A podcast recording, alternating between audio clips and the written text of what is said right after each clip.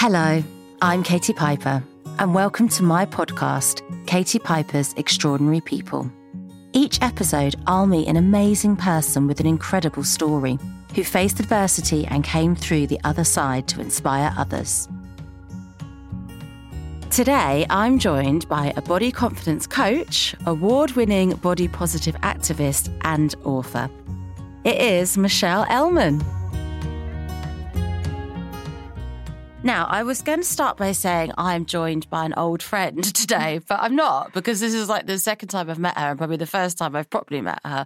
But that is what uh, social media does for you. Um, and not just social media, but when you relate to somebody that you've never met and you read up on them and they help you with your own thought process, it does become um, like an old friend. So that is probably an answer to why she is so successful and also has a book out because I guess I'm not the only person that feels like her old friend friend.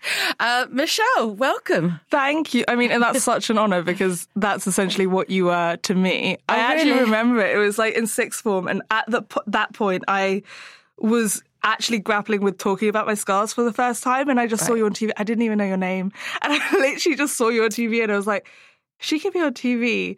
I could have a conversation with my friends about my scars. so it's, cool. it's so it's such an honor to know that's like mutual. Maybe I should actually let you introduce yourself and, and tell people who haven't heard of you who are listening um, who you are and what you stand for. So I've had 15 surgeries from a brain tumour, a punctured intestine, an obstructed bowel, a cyst in my brain, and a condition called hydrocephalus. And I had those 15 surgeries before the age of 20. They started when I was one years old. Um, and all Can I ask what was it something you were born with? Was it genetic or It's a really, it's. I hate saying it's just bad luck, but it is just bad luck. And so much of it was unconnected to each other that it was just one thing after another with me. Um, there was some conversation around the fact that my mum didn't know she was pregnant until a lot later. Right. Um, but essentially, it was bad luck. Um, and so it started with a cyst in my brain, and then it how was old were you then when it started? one years old. And then. so it's- it's a lifetime. Yeah, essentially. Yeah. I don't remember a time without me having scars, without me being in hospital. Um, and actually, my first memory is in hospital of me trying to paint with my left hand because my right hand had um, an IV drip in it. And I was Yeah. trying to paint a card for my year one teacher. So to say, like, hospital was my norm Mm-hmm. is pretty much the best way to sum it up. Um, and all through my childhood, I was just really insecure about my scars. And it was only when I was 21 that I had worked really hard on my confidence from the age of 15. And it pretty much started with me just accepting my scars were ugly, but that I couldn't do anything about it. Yeah. Um, and actually removing the potential of plastic surgery because I always had that as a temporary thing in the back of my head. So Um, plastic surgery to try and remove the scars to Yeah. conform or And it, like I didn't even look into it that much. It was just more so um, the idea started when I was 10 years old and I had worn a bikini for the first time. right. My friends saw my scars and it, it was met with like looks of pity, shock, and horror. And then I started getting really obsessed with trying um, scar reduction creams, not realizing it wouldn't work on Yeah. surgery scars. And Like- that's hard when you're young because your expectation is raised. And I think that's the funny thing because it's such a, it's almost a funny story that I was trying to use scar reduction creams on surgery scars, but that's the combination of childlike mind not understanding what's going on and then also dealing with a very adult situation. yeah. So I had a conversation with my dad at the time and he said, Look, well, if we can talk about it when you're 15, but you're way too young to get plastic surgery, because that's what I started. I had Googled it and I was like, I want to get it done. Yeah, because it felt like a solution and relief. And, Um, Yeah, and it was also I just never wanted to be looked at in that way again. Yeah. And it was so until that point, I was like, the solution is never talk about it, hide it, don't show my scars to anyone. Where And are they on your body then? So across my stomach, half my head is bald, Mm-hmm. Right. Um, and I have a few on my chest. So apart from like the ones on my chest, you can't really see it unless I'm um, undressed, and that's when. When I was like 15, I started thinking about boys. And then I was like, okay, this isn't a permanent solution. yeah. I'm going to have to start talking about it. Um, Controversial question then. yeah. Right? Because this is like, so if I was talking like from my charity hat on and trying to be neutral, I would say both are as difficult. But living with scars on your face and living with scars on your body, right? For me, as someone on my face, I think it's sometimes harder when they're hidden because for me, it was very hard in the beginning and I had no choice to hide them. I would have loved to have been able to hide them, but I couldn't. So I had to put myself out there really early on. Yeah. And everyone knew who knew me, I had them. Whereas I feel if they'd have been hidden, I wouldn't have dealt with it. I would have hidden them for a long time. Yeah. And if I went to have an intimate relationship, I think I would have like just collapsed in terms of recovery and it would have all gone wrong. Well, that's essentially what happened with me. And I don't know which is harder, but I know that each thing comes with different struggles. And I actually, it was the moment I was interviewing someone who had scars on her face. Mm. And I said to her, Oh, well, I'm lucky because I get to pick and choose when I have the conversation. And she said, No, I'm lucky because I had my confidence in place Yeah. before it happened. You had it when you were one years old. And it's why it's like there's no point to really compare Yeah. it. But it does bring up a unique conversation when you can hide it for so long. Because I hid it until I was 18 years old. And That's tough. especially when I went into hospital first year of primary school and first year of secondary school. So I never even had to have a conversation about it because it was almost like I would go into hospital and then all the rumors would go around the school. And by the time I came back, everyone knew. So I didn't have to have the conversation. Um, and so how it ended up happening, I actually talk about this in my book. It's the first time I ever ta- talked about it. But how it came out at university was actually a game, a drunk game of truth or dare.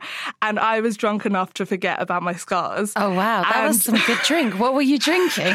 I was- need some. It was Freshers Week. Right, okay. um, and a guy had asked me as a dare to take off my top for a round, and like I was in my bra. Mm-hmm. Yeah. But I completely forgot about my scars, and I just took my top off, and um, that's the first moment I had to explain to my brand new uni friends. That I had scars on my stomach, and as soon as I did it, he was like, "Oh my god, I'm so sorry, I'm so sorry. Like you can put it back on." Um, Right, okay. And I was in a room of 20 people, all of these people, my brand new friends. And it was this thing that I had obsessed about from 15 to 18. How do I, like, I don't want to, I even told my parents I didn't want to go to university because I just didn't want to have the conversation. And then suddenly it was happening on the fourth day of university. Surrounded by all these new friends, and it just turned into a really normal, relaxed conversation. And there were some medics in the room, like Oh, medical students. Okay. And so it was the first time I was asked about medical details around it. So informative questions, not voyeuristic. And it wasn't like, it wasn't done in a like inspirational way. It was just mm-hmm. in a factual way. And it just became normal. And the best part about it was five minutes later, the room went back to doing what it was like playing a drinking game. And Yeah. it was so normal. And it was that friendship group that allowed me to have the conversations. And that whole first year of university was me like talking about memories from 10 years ago because it was the first time I was almost allowed to talk about it. This is why you talk so much because you're making up for all that time. Like, it must have literally been like such a relief to be. It was like pouring out of me, and every time anyone would mention anything, whether it be like dogs, I'd be like, "Oh, there were hosp- like there were dogs in hospital, and Yeah. they're, that they're the reason I'm able to walk today." And I genu- I say that all the time, like the hospital dogs are the reason I got out of bed. Um, but any inane conversation was tu- like was brought back to hospital just because it was like the first time I was allowed To permission share, to share yeah. it. Yeah. Do you think then um, that's interesting that your circle allowed you to be you? Do you think confidence is very much then about your circle? I think in school it was a lot about me trying to fit in, and so Yeah. university was the first friendship group where I didn't have to try to fit in because I automatically belonged. Um, and Brene Brown talks about that, where she was like, in order for you to belong, you actually have to stop trying to fit in. Yeah, that's Um, so true. And it was some really unique friendship group where like we none of us would have been friends in school. There were Mm-hmm. some like really cool kids, some really nerdy kids, but we all just accepted each other for how we were. And Mm-hmm. I understand that's not the majority of people's uni experience, but to this day I credit that uni experience as the reason why I'm so confident and so accepting of myself because Mm-hmm. I was so accepted in that friendship group. And then what did you go on to do after uni? Where did you go to uni? So I went to uni in Bristol. I did a Right. degree in psychology. I graduated from there, but in the last year of psychology, uh, my psychology degree, I got PTSD. Right. And in the second year, I went into hospitals. So what what do you know what triggered the PTSD? I think it was actually the second year going into hospital, and then I raced back to university. I didn't allow myself enough recovery time. And then I think it was me mentally feeling safe for the first time that Right. I was in the right friendship group. I was in the right space in my life that I was like, my brain almost went, okay, now's the time to deal with it because you never felt, I never felt safe in school. Um, and for the first time, I felt safe especially after I came back from university, because all my friends like looked after me. I was Mm-hmm. I would be in a club holding my like stitches, and they would like sit me in the corner of the room, and someone would always be like watching over me. Yeah. And um, it was a lecture that I was I was sitting in a lecture about how physical health me- affects mental health, Mm-hmm. um, and they said the words that when you're a psychologist and you walk into the room, most clients will respond be- saying, "Why me?" And it was that first thing that just went like I said that so many times in hospital, Mm-hmm. and it just like you, it felt like someone had like punched me in the heart. Um, and then they said, and the other, the biggest obstacle you will face is I'm not crazy, and that's another thing that I said when a, the first psychologist walked into my room. Right. And it was kind of like I saw this Rolodex of memories, like these pictures in my head that I hadn't thought about in over a decade. So do you think it's emotions and, and scenarios you hadn't processed and you'd repressed them? And A hundred percent, because I never got, I never felt angry around them. I never felt sad around them, and to have um, all of those emotions in one go and not being able to disentangle any of them, I just started crying, and I cried for nearly three months. uh, did you cry in that lecture there and then? Yeah, and I the, the lecturer saw my eye, but I was um, caught in a bench, so I couldn't get out. Oh my goodness, Um, that's quite distressing as well. Like especially when trauma is not being able to escape and so i could, literally couldn't escape in that um, lecture hall uh, so that's kind of what started it and then i went into therapy but therapy talking therapy wasn't working for me when it came to ptsd and that's when I was just about to graduate. It was like I've always wanted to be a psychologist. I'd wanted to be a psychologist since I was 11 years old. And I- because of your own experience. or- yeah, and a volunteer I'd met in hospital who, Oh, right.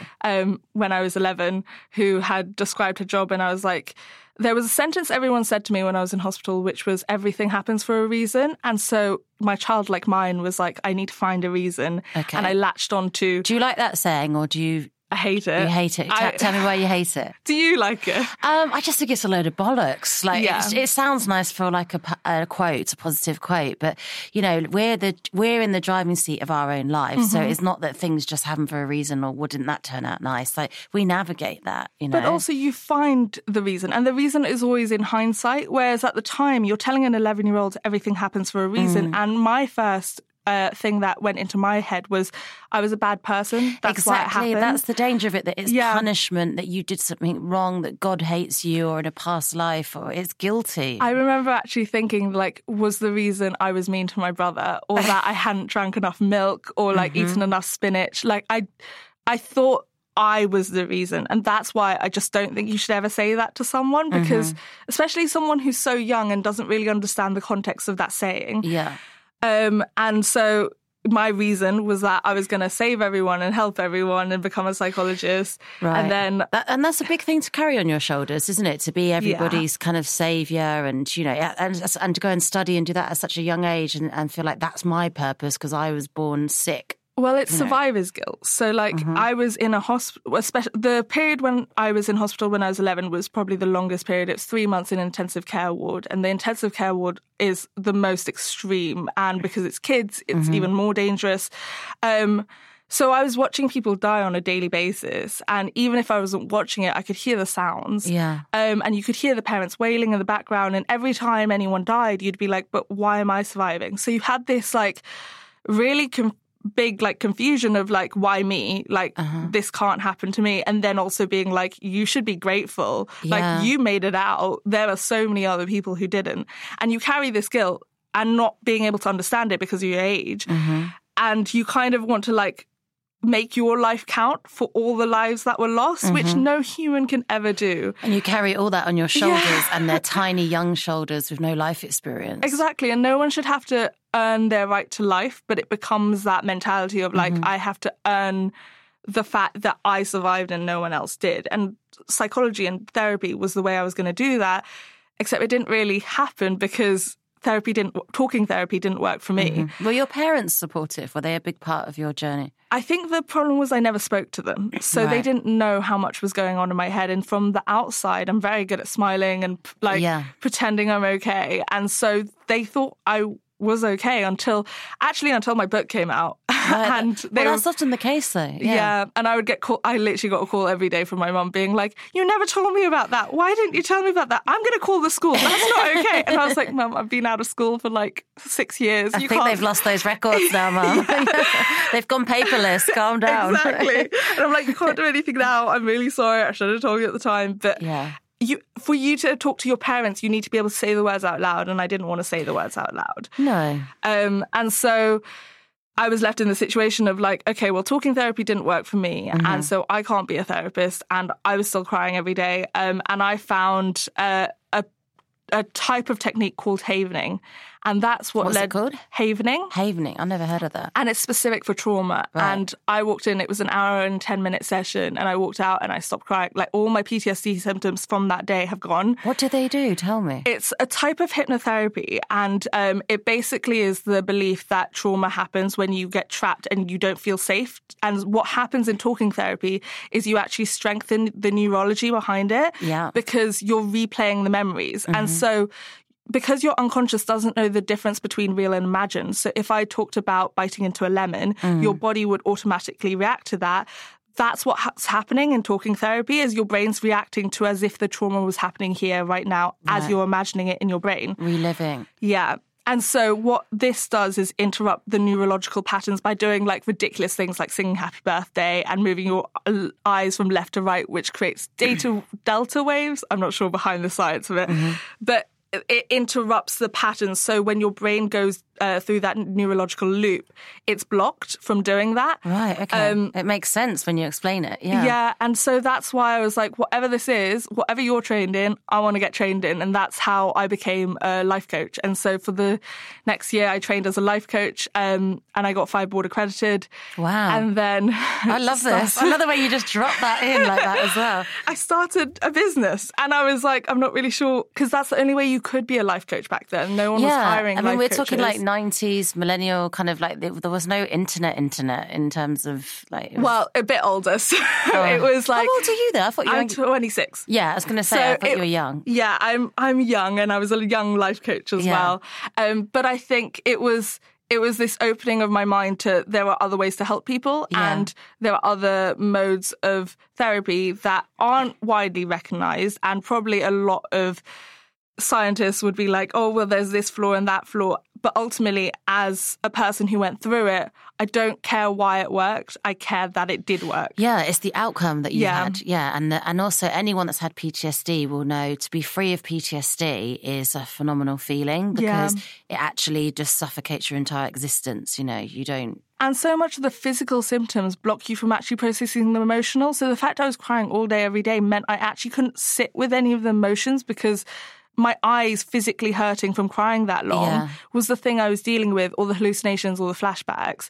And I was like, I just want to be able to sit with the anger or sit with the sadness mm-hmm. without having all the like almost more most extreme of the symptoms that were making it harder to do that. And so even though I, it got rid of all my symptoms in terms of the practical like hallucinations, flashbacks, and the crying, but I still had a lot to sort through after that. And I did do that via talking therapy, but I needed to like get past all of the physical stuff that So, was can you truly ever be free of PTSD completely? I believe I'm fully recovered. And I use that word. And I believe it's really important and empowering in order to give people that option. And I think the reason why I had such a um, mind block when it came to talking therapy was the first thing that psychologist said is you have PTSD, you're going to have this for the rest of the, your life, and there is no cure. That seems a bit like doomsday, doesn't it? Especially when that's Why the have first, treatment? You know. Yeah, and it's the first. Well, she said, um, "I'm going to help you to manage it, but you can't get rid of it." Right. Um, and to be honest, as a very stubborn person, I just went,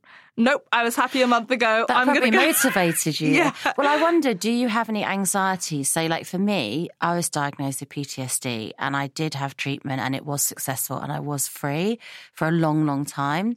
And then something happened in my private life um, recently, end of last year, that actually re traumatized me.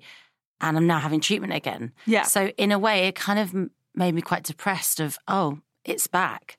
Is this my life now? For I'll have a good few years, then Yeah. something will happen, and you know, I, I don't have the answer at the moment. So I, ref- it's funny because I feel like I'm in the middle of that right now. Right, okay. Um, I actually spent the morning crying, but it's fine. it wasn't about coming here. was no, it was about like uh, something reopened in me like Yeah. last week, and it's fine. And but I see it as two separate things. So I see it as I had PTSD, I recovered from it, and some I will always have those wounds inside of me, Yeah. and they will sometimes be triggered. But that doesn't necessarily mean I go back to the hallucination or the flashbacks. But I will have a deeper wounding because I've had complex PTSD in the Right. past, and so what's most empowering for me is I believe it as a separate event. So mm-hmm. that's in my past. I've recovered from that. Here's a new thing that has been brought up for me to heal and it's it hurts and I have to feel it, but I have the skills to feel it now because I've been in therapy for 5 years. Mm-hmm. And so it doesn't scare me in the same way that it used to. This episode is made possible by PwC. It's getting hot out here. Moving the mercury can help move your business. PwC helps turn sustainability theory into real world action. Reduce your carbon footprint while increasing transparency in net zero commitments. Start with reporting to identify your climate risks and reinvent your business. Create a more sustainable business and a stronger planet. It's all part of the new equation. Learn more at thenewequation.com. Do you ever wonder how celebrities order food? Like, is Sarah Paulson a Diet Coke or a regular Coke girlie? Some peasant coke? No. Or how does Sofia Vergara order a pizza? No, no, no tomatoes. I cannot eat tomatoes. Tomatoes? Are you cool with mushrooms? Not really. If these are the details you need, and I know you do, I have the podcast for you. I'm Jesse Tyler Ferguson, and on my podcast, Dinners on Me, I take some notable friends of mine out to dinners in Los Angeles and New York City. Listen wherever you get your podcasts. That thing was delicious.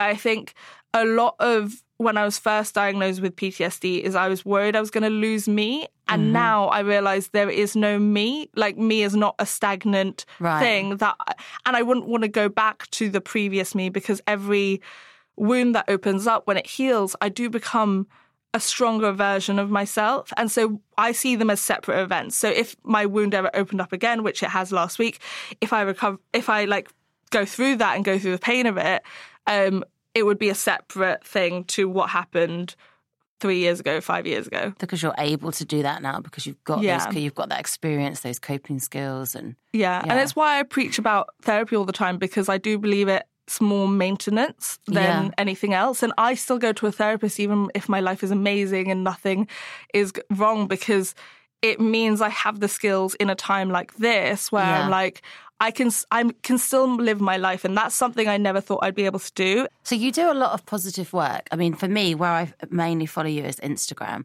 and the one, uh, like the way I noticed you in the first place was it was a bikini picture, and it was showing all your scars, and I think it was no makeup as well, Yeah. and it was just like it was you. There was no editing. It didn't look fuzzy or wonky or anything like that. And I remember thinking, like, when Instagram first happened, it was very much in the beginning all about like no pores on people's skin, Yeah. like fuzzy complexions, dog ears, and like Yeah. all kinds of like just edited, filtered stuff. And I remember thinking, like, God, I'm kind of the only one on here who's like crepey skin, scarred, wrinkly, disfigured. And slowly I, I actually realized, no, I'm not. That's Yeah. not true. I'm just not following the right accounts. And I saw you and I was like, wicked. She's done that. And actually, majority of your comments and followers are really positive. Yeah. She's not getting like trolled. Maybe you do get some trolling. I don't know. Honestly, it's next but- to nothing, which Yeah. is just. I, it's also the size. Like I'm only at 100. I don't say that in a negative way, but at 150,000, it is still wholly positive. Yeah. If I got to a million, it might ha- bring in more negativity, but it is amazing how positive it manages to be. The reason why I started posting these like makeup free and like honest bikini pictures actually that's how the account started was i posted one bikini picture the first time i was ever wearing a bikini at 21 years old and it was because i saw this body positive conversation growing and it was so frustrating that a movement all about everybody is beautiful didn't include my body Yeah. and didn't include anyone with scars um, so i had launched this campaign Scarred not scared which Yeah. now is my username but at the time wasn't um, and that's what it was this first bikini picture and it's i kind of joke about it because i'm like you never know how different your body is until you go viral for a bikini picture That's so true. Yeah. because no one else would go You're kind viral of for a naive simple- and innocent. yeah. Yeah. And it was just a caption saying, like, a belief that I had, which was people with scars can't wear bikinis, Mm-hmm. um, referring back to that time when I was 10 years old and I wore it for the first time. Um, and it was the fact that I'd been confident in my body for maybe three years, but the bikini was still the thing that, and the reason I didn't wear a bikini was I used to say, I don't want to make other people uncomfortable. And it was the first I time. totally understand. I've had these feelings Yeah. myself. Yeah. But it's the first time I was like, why are their feelings more important than mine? Mm-hmm. What if I just want to feel water on my stomach while I'm swimming? Like, Yeah. that is important in itself. That's a life. That's your life. Yeah. It's your experiences. exactly. And it's funny because the first time I wore a bikini, not that many people stared. And I remember getting in the pool being really confused. And one of my friends was in the pool, and I was like, I'm just a bit shocked that, like, it's not the same reaction I remembered. And, Mm-hmm. and he turned to me and went, Michelle, you're not seven years old anymore. Like, when you were seven years old, can you imagine seeing a seven year old with the same scars on Yeah. Mm-hmm. the stomach? You would look at a seven year old with pity. Um, whereas you're older now, so people don't pity No one cares. Basically. Pretty much, Yeah. no one Yeah. cares. It was so liberating. I was like, no one cares. And so I say a lot on my page, like, let them stare. And also, I have fun with it because it's really fun to stare back. Yeah. Um, or sometimes I just look down at my stomach as if I've not seen them before. Like you're shocked too. What happened there? Oh Yeah. my god! I remember that happened to me. I went into a shop. It was like a newsagent's in South London, and I was rushing, probably buying. I think again, breath mints for fish breath. Um, I started this interview with salmon breath to put that in context. Um, and I ran in and I said, "Just this, please." And I had cash to pay. I wanted to get in, get out. And the woman went, oh, "What's happened to your face?" And I was like, "I don't know. Is there blood on it?" and she was like, uh, "No, no, no." And then just like quickly processed the payment because I was genuinely thinking, like, "Oh my god, have I cut my head open or something?" Yeah. Because I was at that time living a life where I accepted I was burnt and I'd forgotten I was burnt Mm. until she had that interaction with me. I remember for me when I first started dating before I got married, and um, my confidence was really good because I was just like, well, some will like me, some won't. I like Yeah. me, it's okay. And then I was almost like too confident where I'd date guys and then like I thought it had all been okay. And then it was an issue of how I looked or if I had a surgery. And then I was like, what's the problem? What's wrong? And I kind of forget that actually there's other girls out there who don't have all this. And, Yeah. that, and that's the kind of comparison. And it was weird. Like, I don't know. I suppose for me, maybe I was almost too confident. I remember going on a date with one guy. It was like two dates in, and he was like, "Oh, you know, like you're, um, you've got such a great body. Like if you could do something about your face, like it, it would change it for you." Oh my gosh. And I was like, "Oh." See, I get the opposite. You've got a great face. Yeah. if only you could change your body. But, but then this guy proceeded to give me advice on Botox. Oh Bear- bearing in mind, I think this guy was like, I don't, he worked in like an office in like Putney's. I don't know how much Yeah. Botox he was giving out in Putney, but and I was just like, oh no, it's not really like that. I can't have Botox to change my face. It won't change anything. I don't really need Botox, but Yeah. thanks anyway. And it was like this kind of naivety of like, um, everyone will just like me because I'm a nice, fun person. yeah dealing with dating especially because that's the reason i started talking about my scars Yeah. around it was so difficult especially around um, my when i went into hospital second year of university and i was dating a guy at the time and it, it reminded me because of what you said around hospitals Yeah. they might be okay with the scars but then once you go into hospital suddenly they disappear People drop off. yeah. Yeah. And Yeah. it changed that um, experience with that guy really changed my mind around it was I was like my biggest insecurity was around appearance around scars but if they can't deal with scars how the hell are they going to deal with it when I'm actually in hospital and I need you by my bedside Yeah. um, and so I kind of one of my guy friends said to me he was he was like your scars are a filtering system for all the assholes in the world It's so true, Yeah. honestly. Yeah, and that's the thing of a facial scar is it's straight. You won't even get like the first Yeah. n- number exchange. You no, know, you won't, even- get the superficial people. You No. won't get the people who like will. Basically, what he said was they all have to find out the hard way, Yeah, and you yeah. find out really early on. Yeah, it's true. It's a good idiot filter. Yeah. I mean, on Instagram, you do a lot of, um, like you said, it's not all about your scars. There's lots of different things that you cover and you talk about. And I wanted to talk to you about this body positivity movement because, in in the first instance, I remember thinking this is great, and then it gets like hijacked by people, and you're like, "T- cu- don't jump on that. You're on Yeah. everything else. Like, Yeah. don't ruin this. And then it's also this thing of you should love yourself. You should have body positivity. Hold on, lots of people are just aiming for new, Yeah. neutral, neutral feelings. Like, I, I definitely don't love my face every day of my life, and that's naturally not even my goal. You know, there's times when I hate my face, and, and I don't think that's a failure. I think there's a lot of confusion around body positivity and body confidence. So even if so body positivity is believing that all bodies are deserving of respect. Mm-hmm. Body confidence is being confident in your own body. So even if you're not confident in your appearance today, doesn't mean you're not body positive. Um, and they're two separate things. You could be body confident without being body positive. You could be body positive without being body confident. Um, and I think the thing we need to remember is that it's okay to be human. You're allowed to feel all of those emotions. And pretending they don't exist doesn't help anyone. Um, and I think the thing that frustrates me with the love yourself conversation is there are too many people telling you to love yourself and not enough people telling you how um, and actually giving you tools. And Yeah. I hope my page is a place where I actually give practical advice around how to do that. Yeah, well, uh, yeah. I mean, yours is yours is actually a resource, and it's consistent in your messaging because sometimes you can see people giving out advice but not actually practicing it or Yeah. taking it on board, or not being consistent in their in their own kind of feelings and their own output. I always say your body is your most permanent excuse That's because so true. Oh my god, I've got to plagiarize this. Yeah, because you can't get rid of it. And so, like, Yeah. if you say, "Oh, well, I can't go for that job interview until I lose ten pounds," here's a six months excuse you you can now use because Yeah. you're like, "Oh, it's my body's fault," and I'm like, "Or were you just scared for that job interview?" and you're you- hiding behind Yeah. that. Yeah, that's so true. Exactly, because we all do that. We do like, I'll live my dream life after I've lost the 10 pounds. Yeah. And I'm like, okay, but why don't you actually face the fear around living your dream life now? Mm-hmm. But using that as an excuse is literally just wasting time. And I'm sure you have this as well, like going through all of our medical experiences. Yeah, yeah. You have this like emotional part of you which realizes how short life is. Yeah, because you faced your mortality at such a young Yeah. age. Like you, you know, when we were at school, well, it's even different for you because you were never free of it at school. But when I was at school, I used to draw my future of like a dog, a cat, a son, a house, a white Yeah. fence. I'll have a baby, a boy and a girl, and I'll get married. and then, you know, for me, it was my 20s where I was like, shit, no, it could be Yeah. over. Everything, you know. And for me, like I actually died when I was 11, so like my flat, my heart flatlined, and I had the feeling of floating up above my body. And when I came back, I actually it went the opposite way. I often say I didn't get a second chance at life; I got like a fifth mm. because. You're a cat. yeah, exactly. You would think that happens and you just make the most of life. But Yeah. actually, what it made me do was become very scared of life. yes, very anxious Yeah. and fearful. And And everything was an obs- was something that could lead me back to a hospital bed. because So everything feels fragile. yeah, Yeah. and you yeah. feel fragile. Yeah. Um, and it was actually when I was hospitalized when I was 19 that reversed that and made me realize all I've done my entire life because I was second year of university is study. And what if I died tomorrow? Then all I would have done is study. And I had these lists of things. And I used to be a very active child. I used to go horse riding, ice skating, rollerblading, literally Yeah. every sport. I've pretty much done it. and I stopped all of them because what if I hit my head and fell? Yeah. I mean, Um, this is PT, classic PTSD. a hundred Yeah. percent. And I Yeah. lived with that for literally a decade from 11 to 21.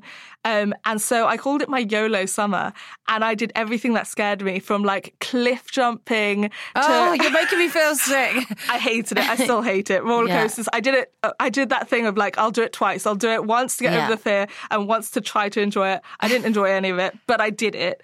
Um, and it was smaller things like going to a dance class. Like I never went to a dance class because I like feared looking stupid and being trapped in a dance class. Yeah. Because as much as I talk about like, uh, trauma is trapping you. I genuinely had the same feeling from a dance class because I thought it was rude to leave. Yeah, like, yeah. so I was, I never went because I was like, what if I want to leave halfway through? Um, and so, and I was worried about being the fat girl in dance class and looking stupid. So I did all the small things as well. And Right. that's where I realized my body was so much more than its beauty. Yeah. Um, and that, and that respect for what it can do. Yeah. and that's why fitness and exercise is something I talk about so much because actually living in your body and feeling your body as it moves Mm-hmm. was the first time I was like, my body has a greater purpose than looking beautiful. Mm-hmm. Yeah. And I might never look beautiful. And frankly, at one point in your life, you're going to lose that title anyway. Because like all of us are. Yeah. Yeah. Yeah. because like older women are not part of the beauty ideal. Yeah, so yeah. you're going to lose it one way or another.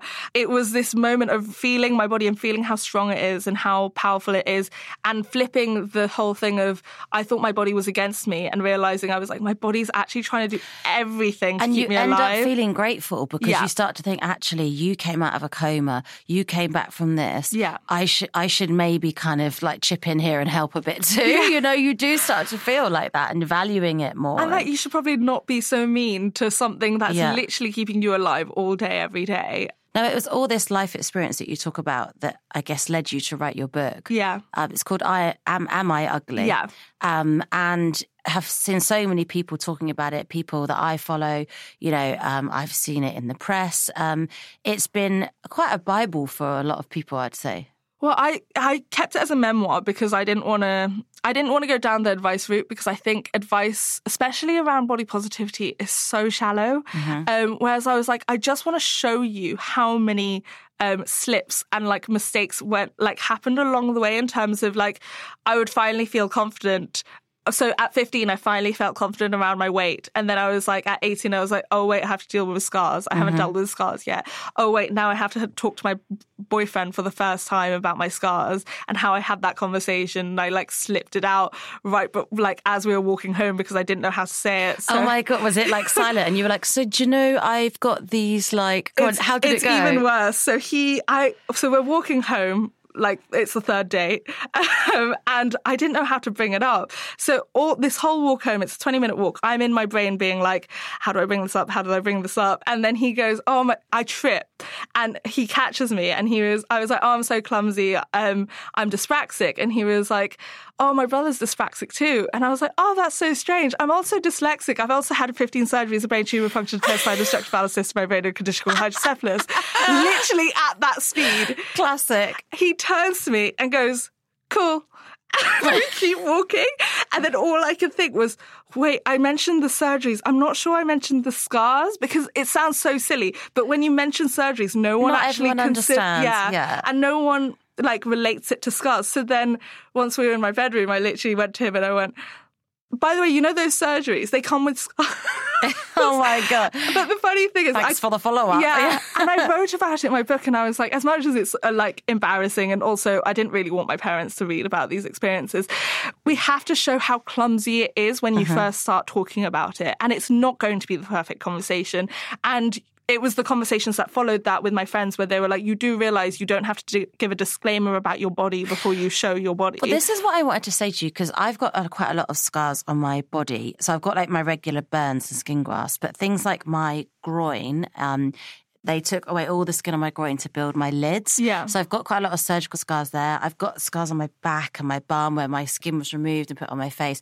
And I, when I first began to be intimate again, I did say, to, I like preempted it and was like, just to let you know, like I've got all these scars like here and here. And I was uh, thinking, if you had cellulite or varicose veins, Yeah. you would not flag that on date five and be like, just to let you know, there's thread veins on my ankles, yeah. would you? Like, but it's almost like that saying of like, say it before the bully does. So it Yeah. Was kind of in my head. I was like, I need to warn them so that they can leave before I'm naked and then they walk out halfway through. Yeah. But I actually just realized it's all about insecurity. And now my surgeries tend to come up before my scars come up, just in terms of the fact that my job naturally brings up that figure, so- conversation. yeah.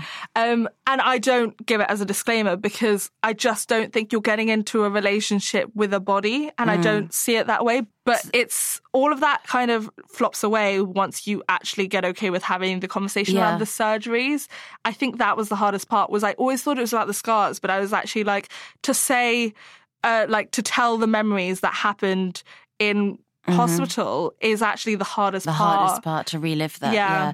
See, I always used to like preempt it thinking I was like stopping rejection. Yeah. And then I was like, no, I'm just starting off on an apologetic foot of apologizing for being myself. And they, like, what's the point in that? I don't Exactly. And that's the part where I was like, you know what, I'm just going to try a few times not mentioning it. And most don't, I don't want to say don't notice, but like they don't mention it. You talk about kind of just living your life anyway. And, and one of the things I really admired about you recently um, is you were talking about the well, I was going to say underrepresentation, but no representation of plus size women in the Asian community. Yeah.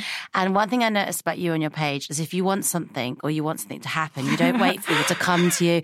You don't wish and say, oh, this isn't happening. You actually go and do it. And that's what you did in a recent photo shoot. Well, so what tends to happen is I get worked up about something and then I like rant about it for a week and then I get to a point where I'm like talking to my agent or something and I'm like, I need to do something about it. And he was like, go do it.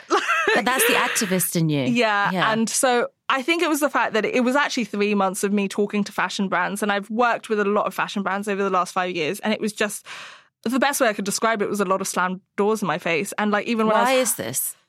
I think because there's not enough noise around it. I Mm-hmm. think when we've talked about other races, there's been enough noise around it. They can't avoid it without getting backlash for not doing it. Mm-hmm. They've been able to do this, uh, the lack of Asian representation in all industries without any backlash. Like the fact that The Crazy Rich Asians was the first movie in 25 years with an all Asian cast. Like, why that was able to go that long is because there was no backlash in the last 25 years that this hasn't existed. Um, Mm-hmm. I just realised we haven't even said where you're from for people Oh, listening. But I yeah, just I'm think this is a random like half. British and I'm half Chinese. Yeah. And I grew up in Hong Kong. So it it was that and it was also the reason why I focused on the plus size thing was because I grew up in Hong Kong where I literally had my mum had to make my clothes and I'm a size 20 but back then I was a size 16 so Mm-hmm. I should have been able to find clothes Mm. at my size I should still be able to find clothes but still like I wasn't even plus size Mm-hmm. throughout my childhood and I still couldn't find clothes so the fact that there's a stereotype that all Asian women are petite and small And there really is. That's Yeah. not just you saying that. Like, and also the fact that like even when I released the campaign, they were like, "No, but they are. That is like it's not just a stereotype. They are. You you guys are just the exception." I'm like, no. so that was the feedback. well, that From that was that was a few comments, Right, and okay. like I mean, it went so global that Yeah. it was inevitably going to get some negative comments. But the whole thing that I wanted to do was make people notice it. And Mm. I was like, we're not even at the point of changing it, is what I realized around the fashion brands. Was I was like, I want you to start noticing it. Um, and so I just started being a bit of a nuisance to all these fashion brands. But then um, it got to a point where I was like, they're not doing anything, so I can keep talking about it. But I don't like bang my head against the wall. So Well, I hope that you never stop. Um, Yeah. I think you're helping so many people you've never met. You know, so many younger youths, people in hospital, anyone with, well, I was going to say anyone with a journey, but we're, we're all on that cliche kind of journey, aren't we? And Yeah. I really hope that there's more books in you and that you publish uh, more books because I will definitely be buying them. um, and thank you for coming on the podcast because I feel that you're very unique. Uh, we haven't had a guest like you.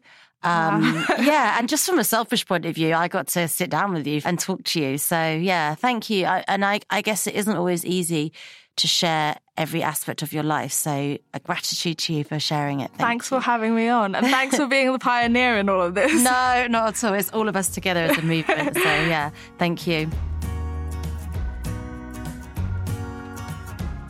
Thanks for listening to Katie Piper's Extraordinary People.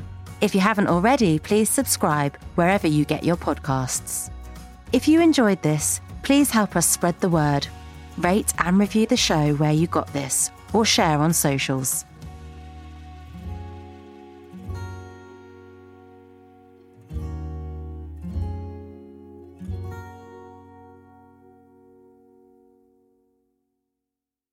Our kids have said to us since we moved to Minnesota, we are far more active than we've ever been anywhere else we've ever lived.